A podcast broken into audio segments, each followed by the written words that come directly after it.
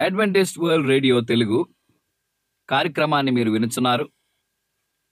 వీటి సమాచారం కొరకు సంప్రదించవలసిన సంఖ్య ఒకటి ఎనిమిది సున్నా సున్నా ఎనిమిది మూడు మూడు రెండు రెండు మూడు ఒకటి. మరియు Bible at the rate AWR dot ఆర్గ్కి email మీరు చేయవచ్చు.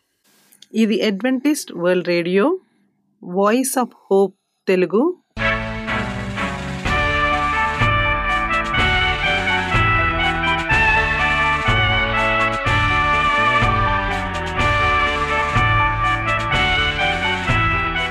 ప్రపంచమంతా క్రైస్తవ సందేశములు ప్రసారము చేయుచున్న అడ్వెంటిస్ట్ మీడియా కేంద్రము. ఈ జీవనజ్యోతి కార్యక్రమమునకు ప్రేమపూర్వకముగా ఆహ్వానించుచున్నాము. ఈ జీవన జ్యోతి కార్యక్రమము ద్వారా మీరు చూపించుచున్న ప్రేమ లేఖ వ్రాయటం ద్వారా ఎస్ఎంఎస్ పంపటం ద్వారా తెలియపరచగలరు. అందు నిమిత్తం మేము కృతజ్ఞతలు మీ అందరికీ చెప్పుచున్నాము. ప్రియమైన సహోదరి సహోదరులకు నేడు మేము ప్రచారము చేయుచున్న సుమధుర గీతాలను ఆధ్యాత్మిక సందేశములు మరియు బైబిల్ ప్రవచనములు. ప్రియమైన శ్రోతలకు ఈ కార్యక్రమము సుమధుర గీతముతో ప్రారంభించుచున్నాము.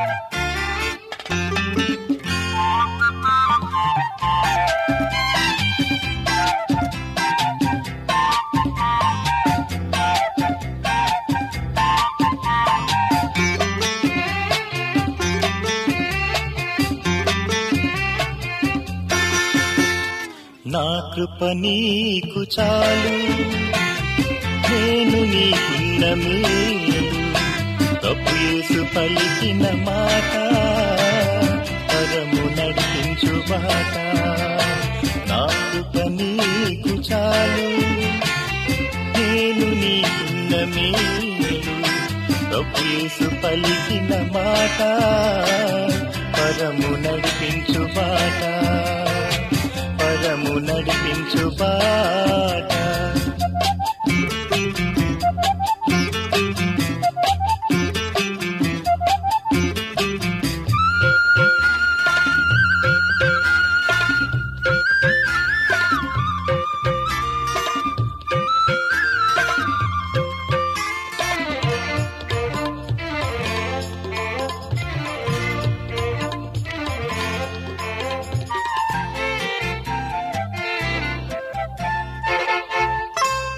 కలతలెన్ని ఉన్నా కలవరం నీకున్నా కలతలెన్ని ఉన్నా కలవరం నీకున్నా యేసుదేవుని కలిగున్నా యేసుదేవుని కలిగున్నా లేదు భయము అన్నా నా కృప నీకు చాలు నేను నీకు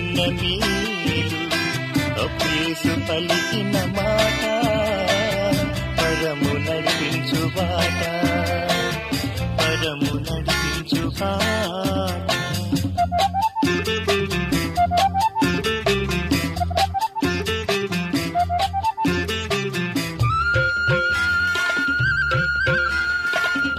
మా చిరునామా Adventist World Radio Jeevan Jyoti post box ఒకటి నాలుగు నాలుగు ఆరు పూనా నాలుగు ఒకటి ఒకటి సున్నా మూడు ఏడు. మొబైల్ నంబర్ తొమ్మిది మూడు తొమ్మిది ఎనిమిది మూడు నాలుగు నాలుగు నాలుగు సున్నా ఆరు. Maharashtra India. Email C H R I C H A R D J O H N at the rate of Gmail dot com. C D E number సున్నా సున్నా సున్నా ఎనిమిది సున్నా సున్నా సున్నా నాలుగు సున్నా ఒకటి ఏడు సున్నా మూడు. ఈ సమయమందు పాస్టర్ రిచర్డ్ జాన్ గారు వాక్యోపదేశం చేస్తారు. మీ భవిష్యత్తు గురించి అనే అంశాన్ని దినమందు మనం ధ్యానించని ఉన్నాము. ఈ డిస్కవర్ సిరీస్లో డిస్కవర్ అనగా మార్గదర్శిని అనే సిరీస్లో ఏడో అంశాన్ని మనం ధ్యానించనే ఉన్నాము. దేవుని నామానికి మయం కలును ఇద్దరి ముందు వాక్యం వినటానికి చాలామంది సిద్ధమై ఉన్నారు. అందు నిమిత్తం మీకు మేము వందనాలు చెల్లిస్తున్నాము. ఈ రేడియో ద్వారా మీరు ఇంకా ఈ వాక్యాలు మీరు వింటూ దేవుని యొక్క కృపలో మీరు బలపడాలని మేము ప్రార్థన చేస్తున్నాం. ప్రార్థన చేసుకుందాం. పరలోకొందని మా తండ్రి దినమంది దినమందు ప్రభా నీ యొక్క వాక్యాన్ని మేము ధ్యానించినావు నాయన. మీ భవిష్యత్తు గురించి అనే ఆలోచన మీరు మాకు వర్తమాన రూపంలో ఇచ్చిన విధానం బట్టి నీకెంతో వందనాలు చెల్లిస్తున్నాం. వినిచిన ప్రతి బిడ్డను తండ్రి మీరు దీవించి ఆశీర్వదించమని ఏసుక్రీస్తున్నామని మేము ప్రార్థన చేసినాం తండ్రి. ఆమె మీ భవిష్యత్తు గురించి అబౌట్ యువర్ లైఫ్ అనే చక్కని వర్తమానం మనకి ఇవ్వబడింది. ఈ వర్తమానంలో కొన్ని గూఢమైన విషయాలు మనం ఈ దినమందు మనం ధ్యానించనే ఉన్నాం. మొదటగా మనం చూస్తే ఒక అద్భుతమైన బైబిల్ ప్రవచనం మనకి ఇవ్వబడింది. ఆ ప్రవచనం ఏమిటంటే క్రీస్తు పుట్టుకకు దాదాపు ఐదు వందల సంవత్సరాల ముందు దేవుడు ఆ ప్ర ఆ ప్రవక్త అయిన దానియేలు ప్రవక్త ద్వారా భవిష్యత్తులో కదిలించిన లోకాన్ని ప్రపంచానికి ఇచ్చారు. రెండు వేల ఐదు వందల సంవత్సరాలు దానియేలు కాలం నుండి మన స్వంత దినము వరకు దేవుడు ప్రపంచ చరిత్రను ముందుగానే సమించారు దాదాపు రెండు వేల ఐదు ఐదు వందల సంవత్సరాల క్రితం నెబ్కద్నేజరు బబులోను రాజుకు ఇచ్చిన ఒక కళలో ఈ ప్రవచనం ఉద్భవించింది. ఆ కళ ఈ లోకంలో తీవ్రంగా కలతపడింది. అయినా ఆ కళను జ్ఞాపకము ఉంచుకోలేకపోయాడు. బాబేలోను యొక్క జ్ఞానులు అందరూ రాజు తన కళ గుర్తుకు లేదా దానిని వ్యాఖ్యానించట విఫలమైరి తరువాత దానియలనే యువ హిబ్రి ప్రవసీయుడు మరి పరలోకం యొక్క దేవుని రహస్యాలు బహిర్గతంగా చెబుతూ సన్నివేశాలు వారు చెప్పేవారు. రాజు ఎదుట నిలబడి దానిలు ధైర్యముగా ప్రకటించాడు. ఏమని చెప్పాడంటే ఇది దానిల గ్రంథం రెండో అధ్యాయము ముప్పై ఒకటి నుంచి ముప్పై ఐదు వచనాల్లో ఇది మనం చూడొచ్చు. మీరు చూశారు ఓ రాజా మరియు నీవు ఎక్కడ ఉన్నంత పెద్ద స్థలము అపారమైన అద్భుతమైన విగ్రహము అద్భుత ప్రదర్శన కనబరిచింది. ఆ విగ్రహం తన స్వాచ్ఛమైన బంగారం దాని ఛాతి మరియు చేతులు వెండి దాని కడుపు మరియు తొడల కంచు ఇనుము కాళ్ళు ఇనుము పక్షికంగా మరియు కాల్చిన బంకమట్టి చేత తయారు చేయబడ్డాయి మీరు చూసినప్పుడు ఒక చేతి సహాయం లేని రాయి ఒకటి ఇది ఇనుము మరియు మట్టి దాని పాదాల మీద విగ్రహాన్ని తుతినీయులుగా వాటిని కొట్టింది. అప్పుడు ఇనుము మట్టి కంచు వెండి బంగారం ముక్కలు ముక్కలుగా విడగొట్టబడి ఒక భాగం విడిచి పెట్టకుండా గాలి వీచగా ధూళివలు ఎగిరిపోయి పోయినవి. మరియు భూమి మొత్తం మరొక నూతన రాజ్యాన్ని చూచితివి ఇక్కడ దానియల్ గ్రంథం రెండో అధ్యాయము ముప్పై ఒకటి నుంచి ముప్పై ఐదు వచ్చినాల్లో ఒక ప్రతిమ గురించి దానియల్ తన యొక్క దర్శనంలో రాజైన నిబ్గద్ నేజర్కి ఆయన ఇవన్నీ కూడా వివరణ ఇస్తున్నాడు. ప్రతి ఆ ప్రతిమకు సంబంధించిన ఆ యొక్క గుర్తులను ఆయా దేశాలతో పోల్చి భవిష్యత్తులో ఈ విధంగా జరుగుతున్నది అని రాజుకి వివరణ ఇవ్వటం మనము చూస్తున్నాం. అందుకనే రచయిత ఏమని చెప్పినారంటే ఇది ఒక అద్భుతమైన బైబిల్ ప్రవచనం అని చెప్పారు. అద్భుతమైన బైబిల్ ప్రవచనం అంటే దర్శనాన్ని పోలి దాన్ని అనువదించి రాజుకి వివరణంగా చెప్పిన విధానమే ఈ గొప్ప అద్భుతమైన బైబిల్ ప్రవచనం. అంటే చాలాసార్లు మనం బైబిల్ చరిత్రలో సలోమాన్ మహారాజు జ్ఞాని అని మనం అనుకుంటాం. కానీ ఎంతోమంది జ్ఞానులు ఉన్నారు. ఆ జ్ఞానానికి మరి గొప్ప సూత్రము దానియలు కూడా మనకున్నాడు. దానియలు తన యొక్క జ్ఞానాన్ని ఇక్కడ పరిశోధించాడు. దేవుని సహాయం తీసుకుని ఉన్నాడు. ఆ దర్శనాన్ని ఆయన చూశాడు.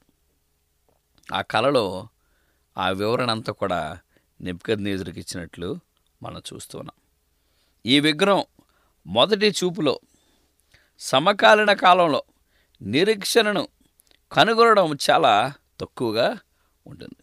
ఎలాగైతే ఈ ఈ ఐదు ఈ ప్రతిమకు చెందిన ఐదు భాగాలు బబులోను గ్రీసు రోమా దేశాలకు పరుష దేశాలకు సంబంధించిన ఈ దేశాలకి ఏం జరగని ఉన్నదో దేనికి ప్రతిబింబిస్తుందో మరి ఎలా వచ్చి ఈ చెదిరిపోతాయో అనే గొప్ప చరిత్ర దానియేలు గ్రంథం ద్వారా దేవుడు మాట్లాడటం మనం చూసాం రెండోది ప్రవక్త జోక్యం చేసుకుని ఉన్నారు. అంటే దానియేలు ప్రవక్త ద్వారా ఈ కళ నెరవేరటం జరిగింది కాబట్టి దానియేలు అక్కడ మరి దానిలో పాల్గొని ఉన్నాడని మనం చూడవచ్చు. అతను తన కళలో చూసినది చెప్పిన తర్వాత అది రాజు చాలా ఆకట్టుకున్నారు. ప్రవచనాలకు అర్థం చెప్పబడింది. దానియల్ గ్రంథం రెండో అధ్యాయము ముప్పై ఆరు వచనంలో ఇది కళలో ఉంది. మరి ఇప్పుడు దానిని రాజుకు వివరించారు. దానియలు కళ చూసి ఆ దర్శనంలో తెలిసిందంతా కూడా రాజుకి వివరణించాడు.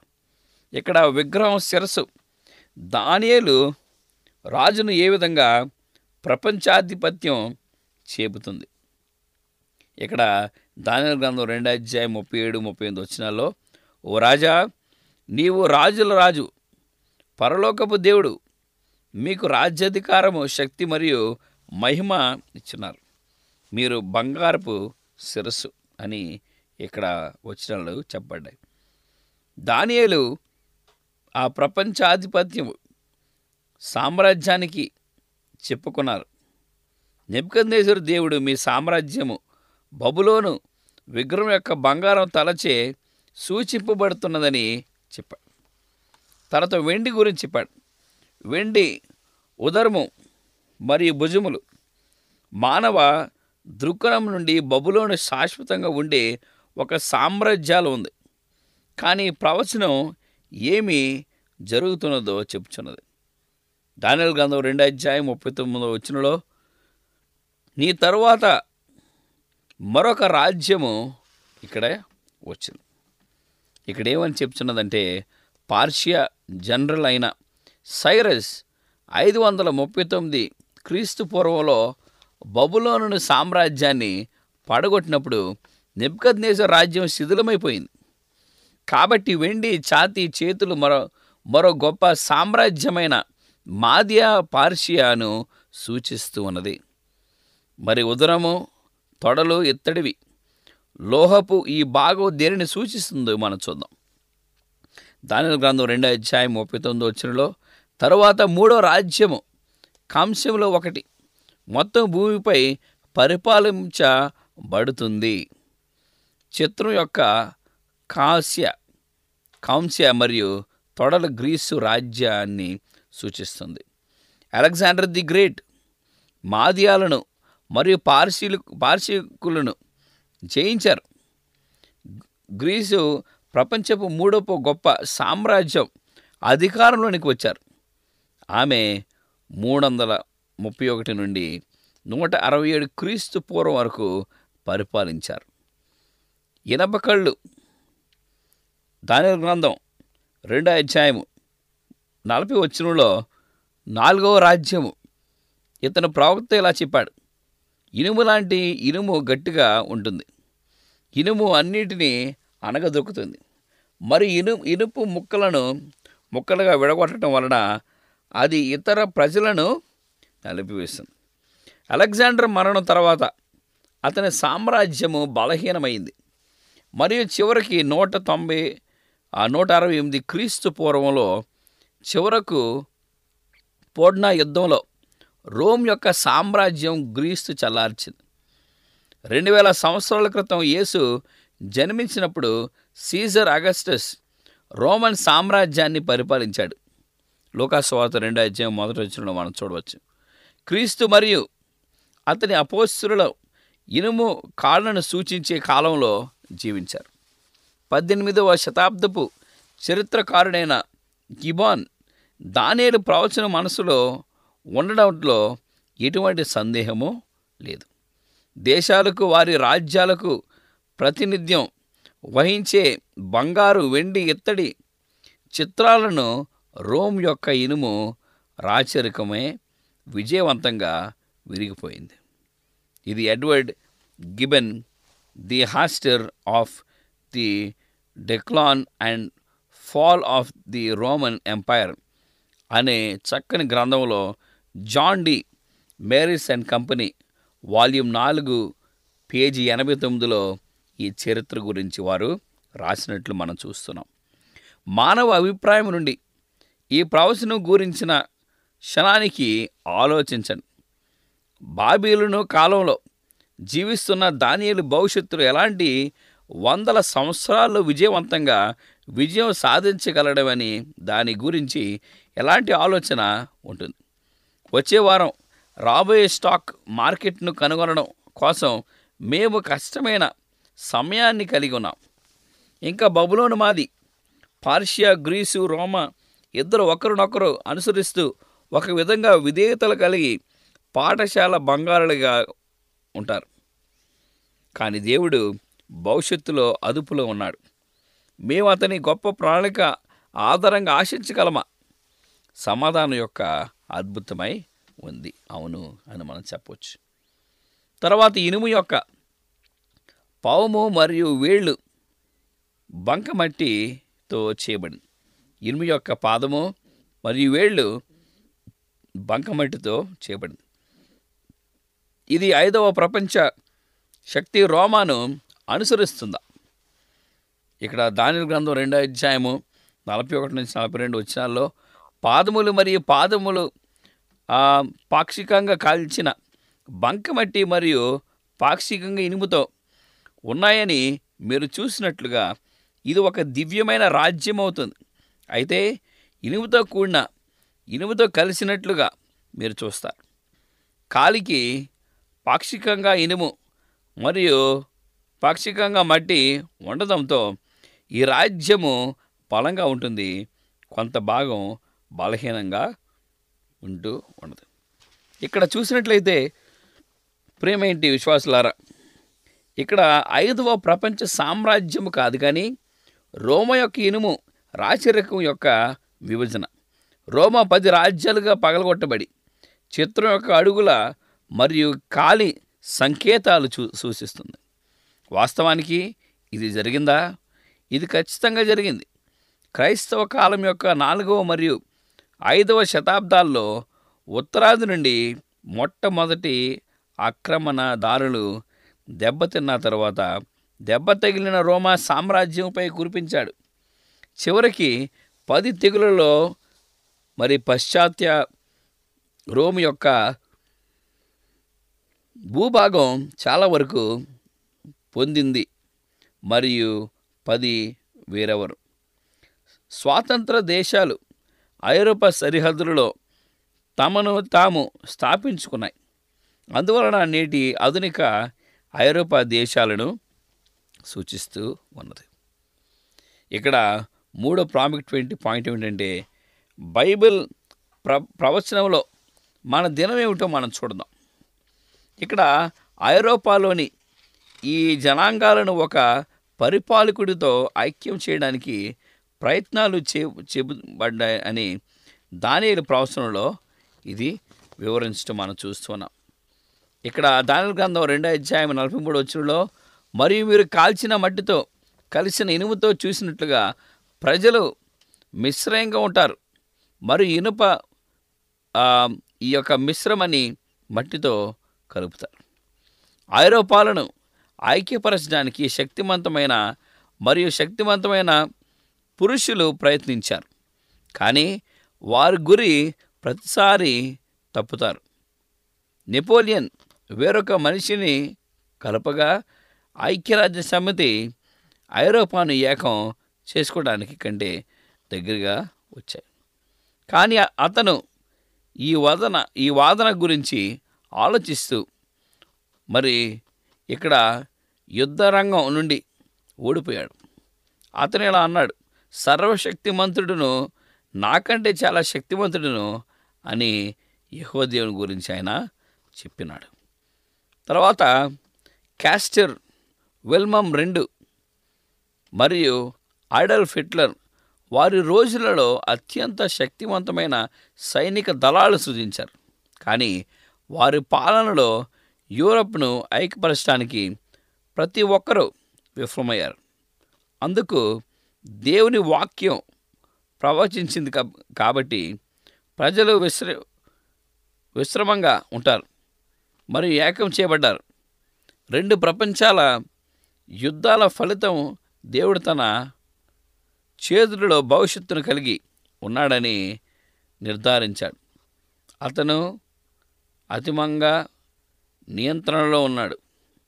అది మాకు నిరీక్షణ మనసు యొక్క శాంతి మరియు మా జీవితాల కోసం అతనిని ప్రణాళికల్లో విశ్వాసాన్ని ఇవ్- ఇవ్వడానికి ఖచ్చితంగా పారిపోతుంది ప్రివెంట్ వాళ్ళరా ఈ విషయాలన్నీ కూడా ఎంతో ప్రాముఖ్యంగా మనకి ఉన్నదని ఇక్కడ చూడవచ్చు. నాలుగోది భవిష్యత్తులోనికి దృష్టి సారించట. దానిల ప్రవచనంలో ఒక భాగాన్ని మాత్రమే నెరవేరలేదు. పాదాల మీద విగ్రహాన్ని పెట్టి రాయి యొక్క అర్థం ఏమిటి? అది పొడిగా మారింది. మరియు మొత్తం భూమిని నింపుతున్న ఒక గొప్ప పర్వతం అవుతుంది. దాని గ్రంథం రెండో అధ్యాయం నలభై నాలుగు వచ్చినలో ఆ రాజ్య సమయంలో పరలోకపు దేవుడు ఒక రాజ్యమును సృజించాడు అది ఎన్నటికీ నాశనం చేయబడదు. వేరే ప్రజలకు మిగిలిపోదు. ఆ రాజ్యాలన్నింటినీ నలగగొట్టుతుంది. అంతిమం వారిని తీసుకొస్తుంది. కానీ ఇది ఎప్పటికీ అంతమో కాదు. సో ఆ రాజులు ఆధునిక యూరప్ పాలకులు మన కాలం గురించి సూచించే విగ్రహాలను పాదాలను కళలను సూచించే రాజులకు మాత్రమే సూచించవచ్చు. మానవ చేతులు లేకుండా కత్తిరింపబడిన రాయి విగ్రహాన్ని కొట్టి దానిని ముక్కలుగా ముక్కలుగా చేసి మొత్తం భూమిని నాశనం చేసింది.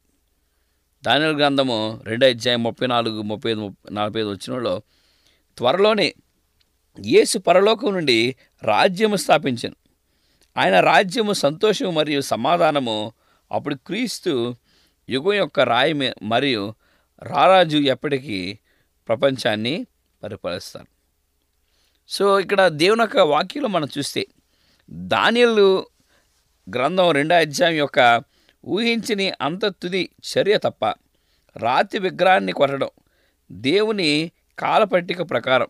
మనం క్రీస్తు మన ప్రపంచం తీరి తిరిగి రాబోతున్న మహాకథ ముగింపును సమీపిస్తున్నాం. యేసుక్రీస్తు దేవుని కుమారుడు మానవ చరిత్ర యొక్క దీర్ఘ రక్తపాత పోరాటాన్ని అంతం చేయడానికి మరియు ప్రేమ మరియు దయ యొక్క అతని శాశ్వత రాజ్యాన్ని స్థాపించడానికి ప్రయత్నిస్తున్నారు. ఆఖరిగా మనం చూస్తే రాజు యొక్క కళలు మరియు మీరు ఏమిటని మనం గమనించినప్పుడు ఈ ప్రవచన ప్రవచనము దేశాల పెరుగుదల మరియు పత్రంలో దేవుని మార్గదర్శక హస్తాన్ని తలుపుతుంది. దేవుని గతంలో తెలుసు. మరి ఈ బైబిల్ జోష్యం స్పష్టంగా అతను కూడా భవిష్యత్తును తెలిసి తెలుస్తుంది అటువంటి సున్నితత్వంలో దేశాలు కదలికలను దేవుడు నిర్దేశిస్తే తప్పనిసరిగా అతను ప్రతి వ్యక్తి జీవితాన్ని మార్గనిర్దేశం చేయగలడు. యేసు మనకు హామీ ఇచ్చాడు. మీ తల మీ వెంట్రుకలు కూడా లెక్కింపబడ్డాయి. కాబట్టి భయపడకము. మత స్వార్థ పద అధ్యాయం ముప్పై నుంచి ముప్పై ఒకటి వచ్చినలో విశ్వాసం యొక్క దేవుని బహుమతి మా చింతలు మరియు భయాలు అన్నీ విరుగుడు కావును. అతను స్ఫూర్తినిచ్చే ఆశను మన ఆత్మలకు ఒక వ్యాపారి వలె ఉపయోగించవచ్చు. ఎబిల్ పత్రిక ఆరో అధ్యాయము పంతొమ్మిది వచ్చినలో పదహారవ శతాబ్దపు విద్వాంసుడు ఎర్స్మన్ తన జీవితాంతం తనతో పాటు ఉన్న సముద్ర ప్రయాణంలో ఒక సంఘటన గురించి చెప్పాడు. అతని సెయిలింగ్ నౌక ఒక తుఫానులో నడిచింది. హింసాత్మక తరం గల ఓడ మీద పడగొరడంతో అది విచ్ఛిన్నం చేయబడ్డాయి ప్రారంభమైంది. నావికులు కూడా భయపడ్డారు. ప్రయాణికులు హిస్ట్రియాక్ సమీపంలో ఉన్నారు. చాలామంది వారి పోషకుడికి సహాయం కోసం అరిచారు. శ్లోకాలు పాడటం లేదా ప్రార్థనలో బిగ్గరగా వేడుకున్నారు. ఇక్కడ ప్రార్థన సమీపంలో ఉన్నప్పుడు ఈ ప్రార్థన దేవుడు ఆలకించి వారికి సహాయం చేసినట్లు మనం చూస్తున్నాం. యోహాన్ సువార్త పద్నాలుగు అధ్యాయం ఇరవై ఏడు వచ్చినలో శాంతిని మీకు అనుగ్రహించి వెళ్ళుచున్నాను. నా శాంతిని మీకు అనుగ్రహించున్నాను. మీ హృదయమును కలవరపడి నీకుడి వెరవనీకుడని ఇహో దేవుడు మనకి సూచన ఇస్తున్నాడు. సో మీకు శాంతి ఉన్నదా? మనలో ఆ మనశ్శాంతి కలిగి జీవిస్తున్నామా లేదా అని మనం ప్రశ్నించుకోవాలి.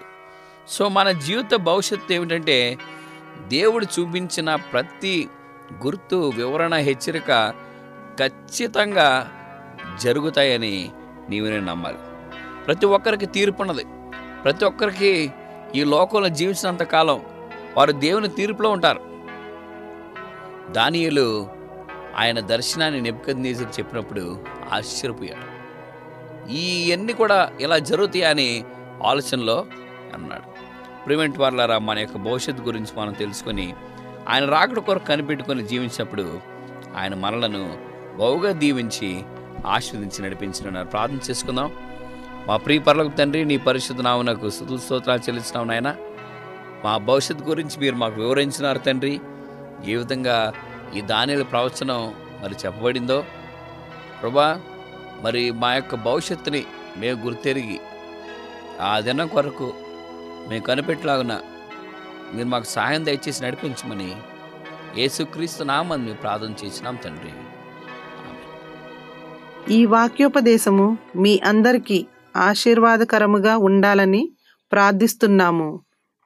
మీ యొక్క సలహాలు మాకు లేఖ మరియు ఎస్ఎంఎస్ ద్వారా ఇవ్వగలరు. మీకు ఏమైనా బైబిల్ పాఠములు నేర్చుకోవలసిన ప్రేరేపణ ఉన్నట్లయితే మాకు తెలియజేయగలరు. మీకు ప్రార్థన అవసరతలు ఉన్నట్లయితే మాకు వాట్సాప్ ఎస్ఎంఎస్ ద్వారా తెలియపరచగలరు. మీ కొరకు ప్రార్థన చేయుచున్నాము. ప్రియమైన విశ్వాసులారా మా చిరునామా Adventist World Radio Jeevan Jyoti post box number ఒకటి నాలుగు నాలుగు ఆరు పూనా నాలుగు ఒకటి ఒకటి సున్నా మూడు ఏడు మహారాష్ట్ర ఇండియా మొబైల్ నంబరు తొమ్మిది మూడు తొమ్మిది ఎనిమిది మూడు నాలుగు నాలుగు నాలుగు సున్నా ఆరు. Email C H R I C H A R D J O H N at the rate of Gmail dot com మరలా ఇదే సమయానికి ఇదే మీటర్ బ్యాండ్లో కలుద్దాం. అంతవరకు సెలవు. దేవుడు మిమ్ములను మీ కుటుంబాలను దీవించునుగాక.